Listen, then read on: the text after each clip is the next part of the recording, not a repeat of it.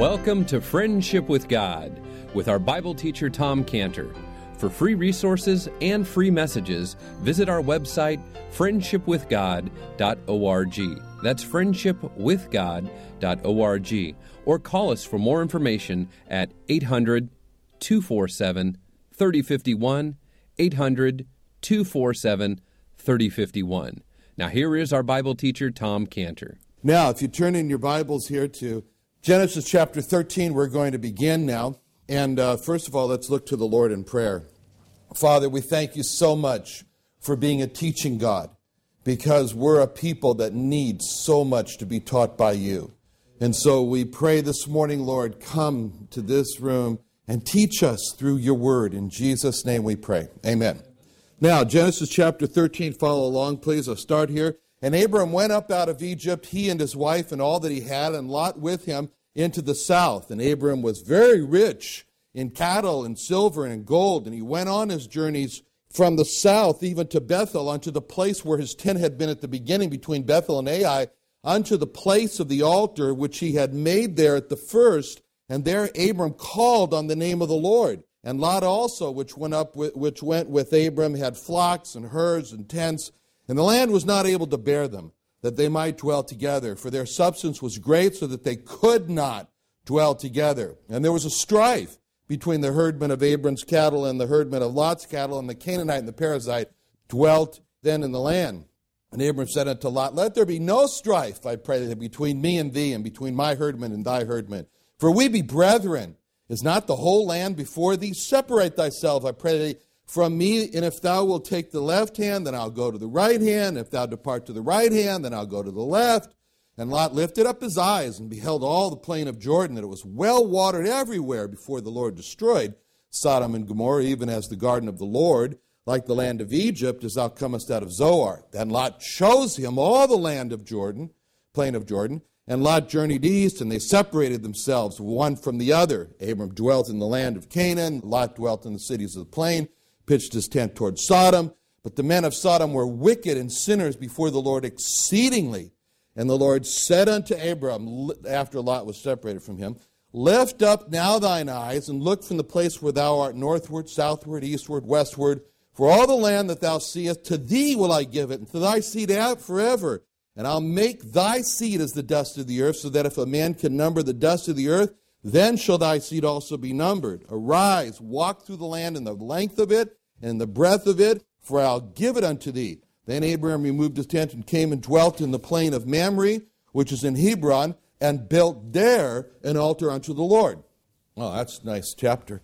Anyway, so now as we have left now chapter twelve, we've been impressed as we've gone from chapter twelve with two great promises that Jehovah Jesus made to Abram, which we look back, and you can see in verse one there of um, one and two of chapter twelve, that the two promises that God gave to Abraham was the land of Israel was given to Abram and his seed, Abraham and his seed, and the people of Abraham would be large. And we know from the Lord Jesus Christ and what he said to qualify what's meant by the people of Abraham, that there are two groups in the people of Abraham. One group's called Abraham's seed, and another group is called Abraham's children. And that was all given to us in John chapter eight, thirty-seven to thirty-nine, when this dispute occurred between the Lord Jesus Christ and his enemies, who were obviously Jewish.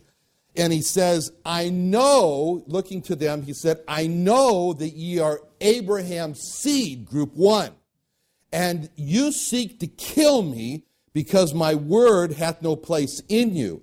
I speak that which I have seen with my father, you do that which you've seen with your father. And they answered and said, Now Abraham was our father. And Jesus said to them, If you were Abraham's children, group two, you would do the works of Abraham. So in that vital passage of John eight, thirty-seven to thirty-nine, we have the two groups laid out for us, Abraham's seed, Abraham's children, Abraham's seeds. They're descendants, physical descendants of Abraham, Jewish people. A person is born a physical descendant of Abraham.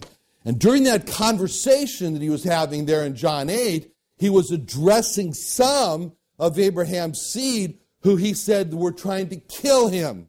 So apart from Abraham's seeds, quite different, is another group that he called Abraham's children, who are the followers of Abraham, who are made up of both Jewish and non-Jewish people. A person's not born a follower of Abraham.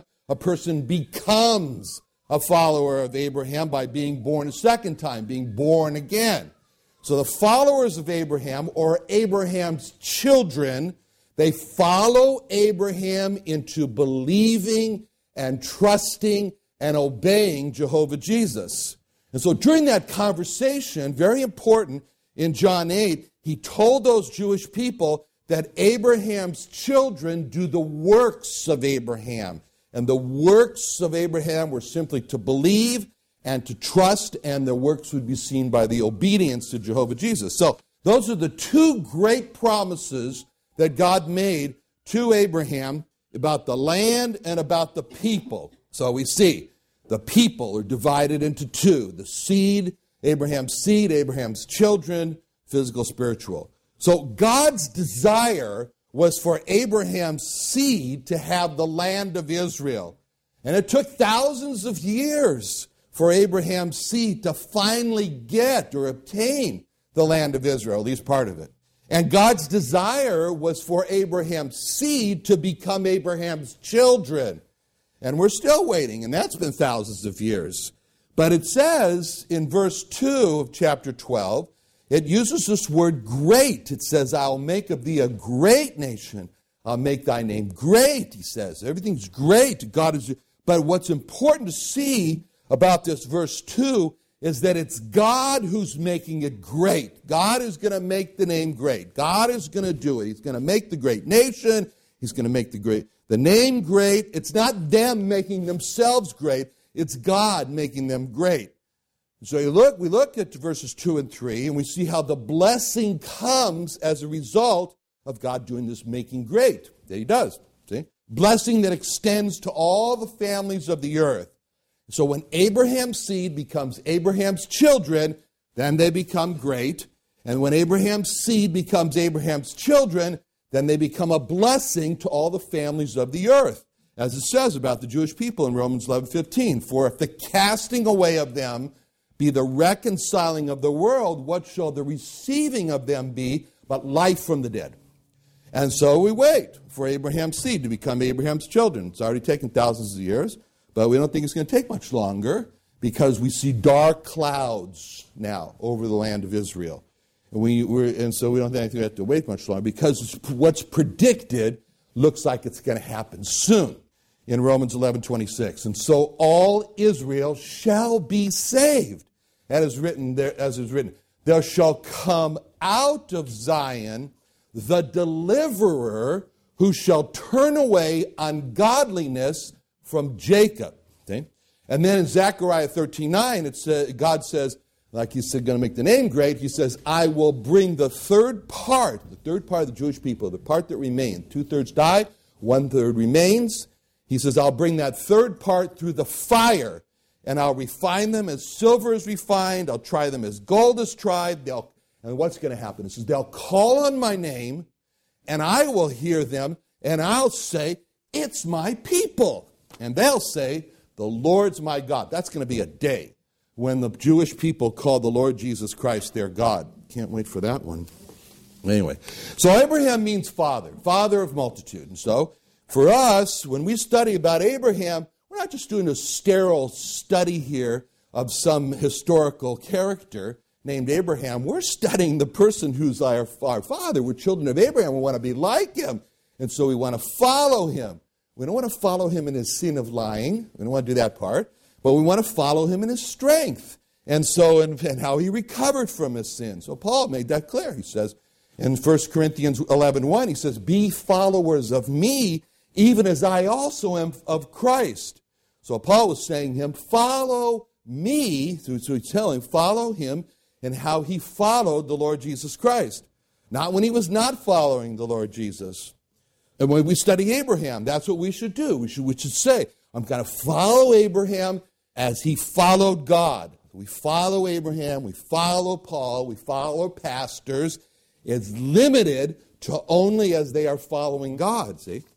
All right, now, So as we look back over chapter twelve, we can see an illustration in this history that we've just studied of Second Timothy three sixteen. Second Timothy three sixteen says, all Scripture is given by inspiration of God and is profitable for four things: for doctrine, for reproof, for correction, and instruction in righteousness. So this verse tells us that God, what God does through His Bible, when we have a crisis over what is right and we don't do what is right, then God addresses that crisis in our lives through the Bible, which tells us the doctrine, what is right. It tells us the reproof, what's not right in our lives. It gives us correction, how to get right in our lives, and instruction, how to stay right. And that's what we saw here in chapter twelve, as Abraham goes over this crisis of what is right and did what was not right in regard to his relation to his wife. So in verse two, when God said to Abraham, I'll make of thee a great nation, the word thee was God's doctrine for what is right. What is right, Abraham? Thee means Abraham and Sarah. And so Sarah was indispensably important for Abraham. So Abraham should do nothing that risks losing Sarah, him losing Sarah. So that wasn't such a good idea to put her in a place where she would be taken as another man's wife. So God's doctrine as to what is right is Sarah and, and Abraham are a unit. So Abraham has this crisis over what's right. He denies Sarah as his wife. She's taken to become Pharaoh's wife. That's not good. Then in verses eighteen through nineteen, when Pharaoh called Abraham and rebuked him with all those three questions we covered last week, which pelted Abraham, one after the other, Abraham could do nothing but hang his head lower and lower anyway. Why did you do this? What did you do to me? Why did you take your sister? Why didn't you say her as wife? And so forth. So that was God's reproof, showing Abraham what it was not right what he did. And then in verse nineteen, when Pharaoh says to Abraham, this your wife, behold thy wife, that was God's correction for Abraham, showing Abraham how to get right, that Abraham should see Sarah as his indispensable wife. And then in verse twenty in the chapter there, when Pharaoh sends Abraham away and his wife, that they should go and they should stay together. That's how, that was God's instruction for Abraham on how he should stay right. Don't separate from her, Sarah. All right. Now, we come in verse one through two. And so as we open this chapter thirteen, we start a history now. History is going to be of a conflict between Abraham and his nephew Lot. And so we read in chapter thirteen, verse one. Abraham went up out of Egypt, he and his wife, all he had, Lot with him, into the south. Abraham was very rich in cattle, in silver, and in gold. So we see how Abraham went up out of Egypt into the south. Now the Bible begins now to describe positions, geographical positions, in terms of the land, in terms of the land of Israel, in terms of Canaan. So the land around the Nile is at sea level. And so Abraham's going up to the hills of Bethel, which are about twenty-five hundred feet. And so it's spoken of as going up. And you notice in verse one, there's a very important word before the word south. It says the south when it comes to where Abraham went. Obviously, Egypt is more south than Israel, than Canaan. But so Abraham, it's not saying that Abraham went in the direction of the south, because he didn't. But he went into the south, which indicates, again, the Bible is describing locations in terms of the land. We're talking about the south of the land. He went to land, went to the south of Canaan. Now, I read in verse two, it says that Abraham was very rich. Now, literally, the word for rich, it's an interesting word, is the word kaved, is the word for rich that's used here. It's an interesting word. It means heavy, like weighed down. So literally, this verse says Abraham was very rich. You could say Abraham was very weighed down, you know, in cattle and silver and in gold. So the Bible describes riches as a weight, something that weighs you down. Now, I know what you're thinking. You're thinking, I should only be so weighed down, right? like, like the prayer of Tevye, Lord, you made many, many poor people. I realize, of course, it's no shame to be poor, but it's no great honor either. So what would it be so terrible if I had a little fortune? You know, if I were a rich man. Anyway. So the Bible describes Abraham's little fortune. Well, it wasn't so little, but anyways, it describes Abraham's fortune with this word rich, and in verse two, and it's this very important word, kaved, very heavy. It says Abraham was kaved meod, it was very heavy, very heavy. They didn't mean fat. That was one like meat, you know, but I mean, that's not what it means. So we want to grab a hold of this word kaved as heavy, it's translated heavy, that's translated rich here because it's got a lot of meaning, it's got a lot of instruction for us. It's interesting.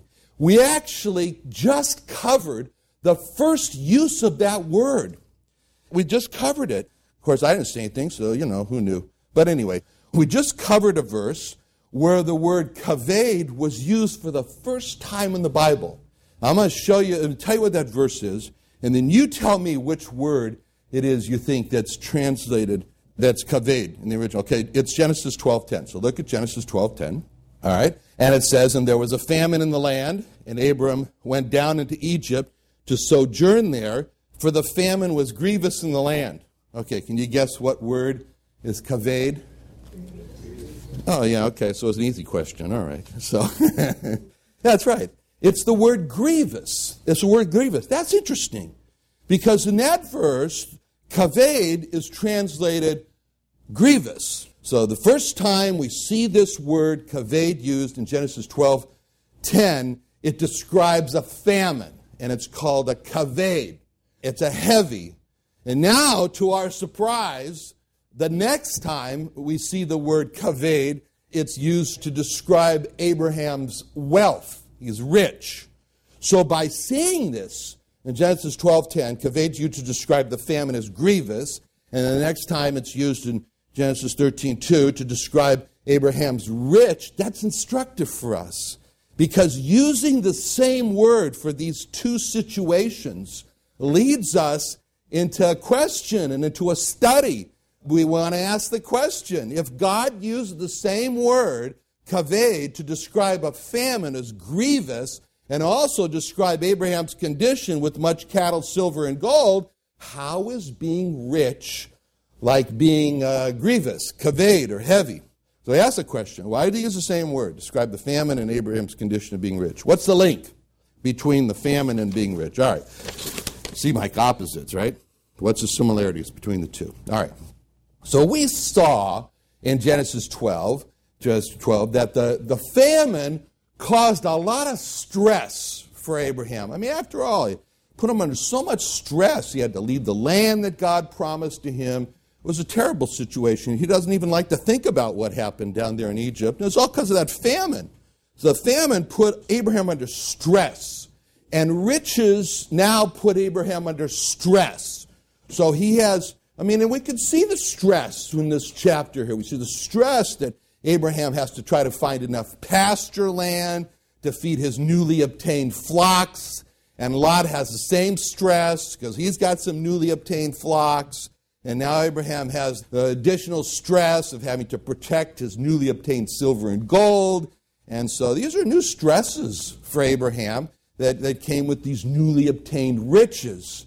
And that's what riches do. They bring stress. First, there's the stress that riches bring of an addiction to get more riches. You know, you ask a rich man, how much do you have? And the answer is always the same, not enough. I remember a business friend of mine, we started business, I started before him, but about five years afterward, then he, after I started Scandabies, he started his company. So he used to buy materials from us, raw materials, never paid his bill on time, used to make Cheryl infuriated. She would call him up and he would always have the same answer, we're friends, what are friends for? Anyway. But uh, so, but he would always say to me, you know, he said, I didn't know what his sales were, but he said, Tom, have you reached one hundred million dollars in sales yet? He always led me to believe that his sales were close to one hundred million dollars. And then he sold his business and it became public and his sales were thirty-four million dollars. But anyway, it doesn't matter. But he sold his business for one hundred thirty-eight million dollars, huge amount. And he called me and after a big sale, you know, lots of money. And he tells me, he says, oh, he's retired now. He's bought this lakefront property in Houston, and he's built his house, and it cost him thirty million dollars. Cost thirty million dollars to build this house. I don't know, some kind of structure, big house anyway. So so there he sat with millions of dollars in the bank, And he never had to work again. He was safe, secure with his millions, and he was, now he's going to retire. So he told us he was retiring. Okay. Well, that lasted for a year. And he started another business. Why? Because he didn't have enough. Yeah, never enough. The riches are like that. They're like an addiction. Never have enough. Then the riches bring the fear or the stress of losing the riches. That's a big thing. I mean, inflation, it erodes the value of money, especially today in the bank. Bank interest, that's not enough to prevent the loss of money from inflation. So there's a stress, and people feel the stress. And what are they going to do with their cash to keep its value? So they got to find the right stock to invest in and not lose the riches. You know, we recently decided to take eighty-five percent of all the money we had in the bank and put it into the big investment of one million pounds of concrete. That's a big investment, you know, for a new building. Anyway, because the money's going to get lost over time. And so there's a stress, and then there's stress of insurance to protect against the losses.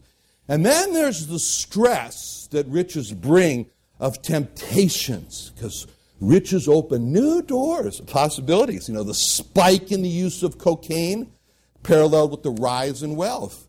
Riches bring in the stress of temptation of what the Bible calls setting your heart on riches. As it says in Psalm sixty-two ten, if riches increase, set not your heart upon them. That's a problem, to set the heart on the riches, because riches, what have they, bring in the stress of this new temptation to hate and despise God. That's what the Bible says. And to stop serving God. That's what he meant when he said, the Lord Jesus, in Luke sixteen thirteen, when he said, no man can serve two masters. Either he'll hate the one and love the other, or else he'll hold to the one and despise the other. You cannot serve God and mammon or riches. So the verse tells us how riches raise the issue. They raise the issue of, will God be served? Will God be hated or loved? Will God be held to or despised? That's the issue that riches do. And then riches bring in the stress of the guilt from yielding to the new temptations of serving riches and not serving God. And then riches bring in the sorrow. They bring in the stress of sorrow over losing them, losing riches. I have a friend, a close friend, he lost all his money when the real estate market collapsed and it fell through. He lost his house about two years ago, and I talked to him regularly. He still tells me about how beautiful his house was, you know, the lake, the view, and everything, and how he had a million dollars in cash on hand in his house. Now we have to send him Vaughn's grocery cards because they don't need money for grocery. Anyway, but every time he tells me, I feel the stress of the sorrow that he feels because he lost his riches. So riches bring that to him. And last, and this last is this. Even though most men will not admit it, there is a stress that exists. And that's the stress that riches bring, the stress of having to give an account to God for how the riches were used. You know, it's just a real issue, the stress of having to give an account. I have a friend who's made millions of dollars and millions of dollars on hand, and my friend worries about how to use the money for good. And so serving serving God is not, not in my friend's thoughts. You know, but, but I've always wondered why my friend put so much effort into trying to do good with the money. Even though my friend is not serving God, it's as though my friend knows that an account is going to have to be given for how the money was used. And so riches bring the stress of having to give an account. And this was explained in Matthew twenty-five, thirteen through nineteen. You want to turn to it, Matthew twenty-five, thirteen through nineteen, where the Lord said, watch. He gives this word, watch. Be very careful. Watch, therefore. Why? For ye know neither the day nor the hour wherein the Son of Man cometh. For the kingdom of heaven is as a man traveling into a far country, who called his own service and servants, and to delivered unto them his goods. And unto one he gave five talents, another two, another one, another man, every man according to his several ability. Straightway he took his journey. Then he had then he that received the five talents went, traded the same, made other five talents. Likewise, he that received two, he gained other two. He that received one, he went and digged in the earth and hid his Lord's money. It says, after a long time, the Lord of those servants cometh and reckoneth with them. I won't go through the rest of it. But he reckoneth with them. In other words, he said, okay, it's time now. You got to give an account. Thank you for listening to Friendship with God with our Bible teacher, Tom Cantor. If you would like to hear more of this message or other messages by Tom Cantor, visit our website, friendship with god dot org. That's friendship with god dot org. Or go to i tunes dot com and search for the Friendship with God podcast. All messages are cataloged by date and all available for free listening and free download. You can also call us directly for more information at eight hundred, two four seven, three oh five one, eight hundred, two four seven, three oh five one, eight hundred, two four seven, three oh five one. Thanks for listening to Friendship with God with Tom Cantor.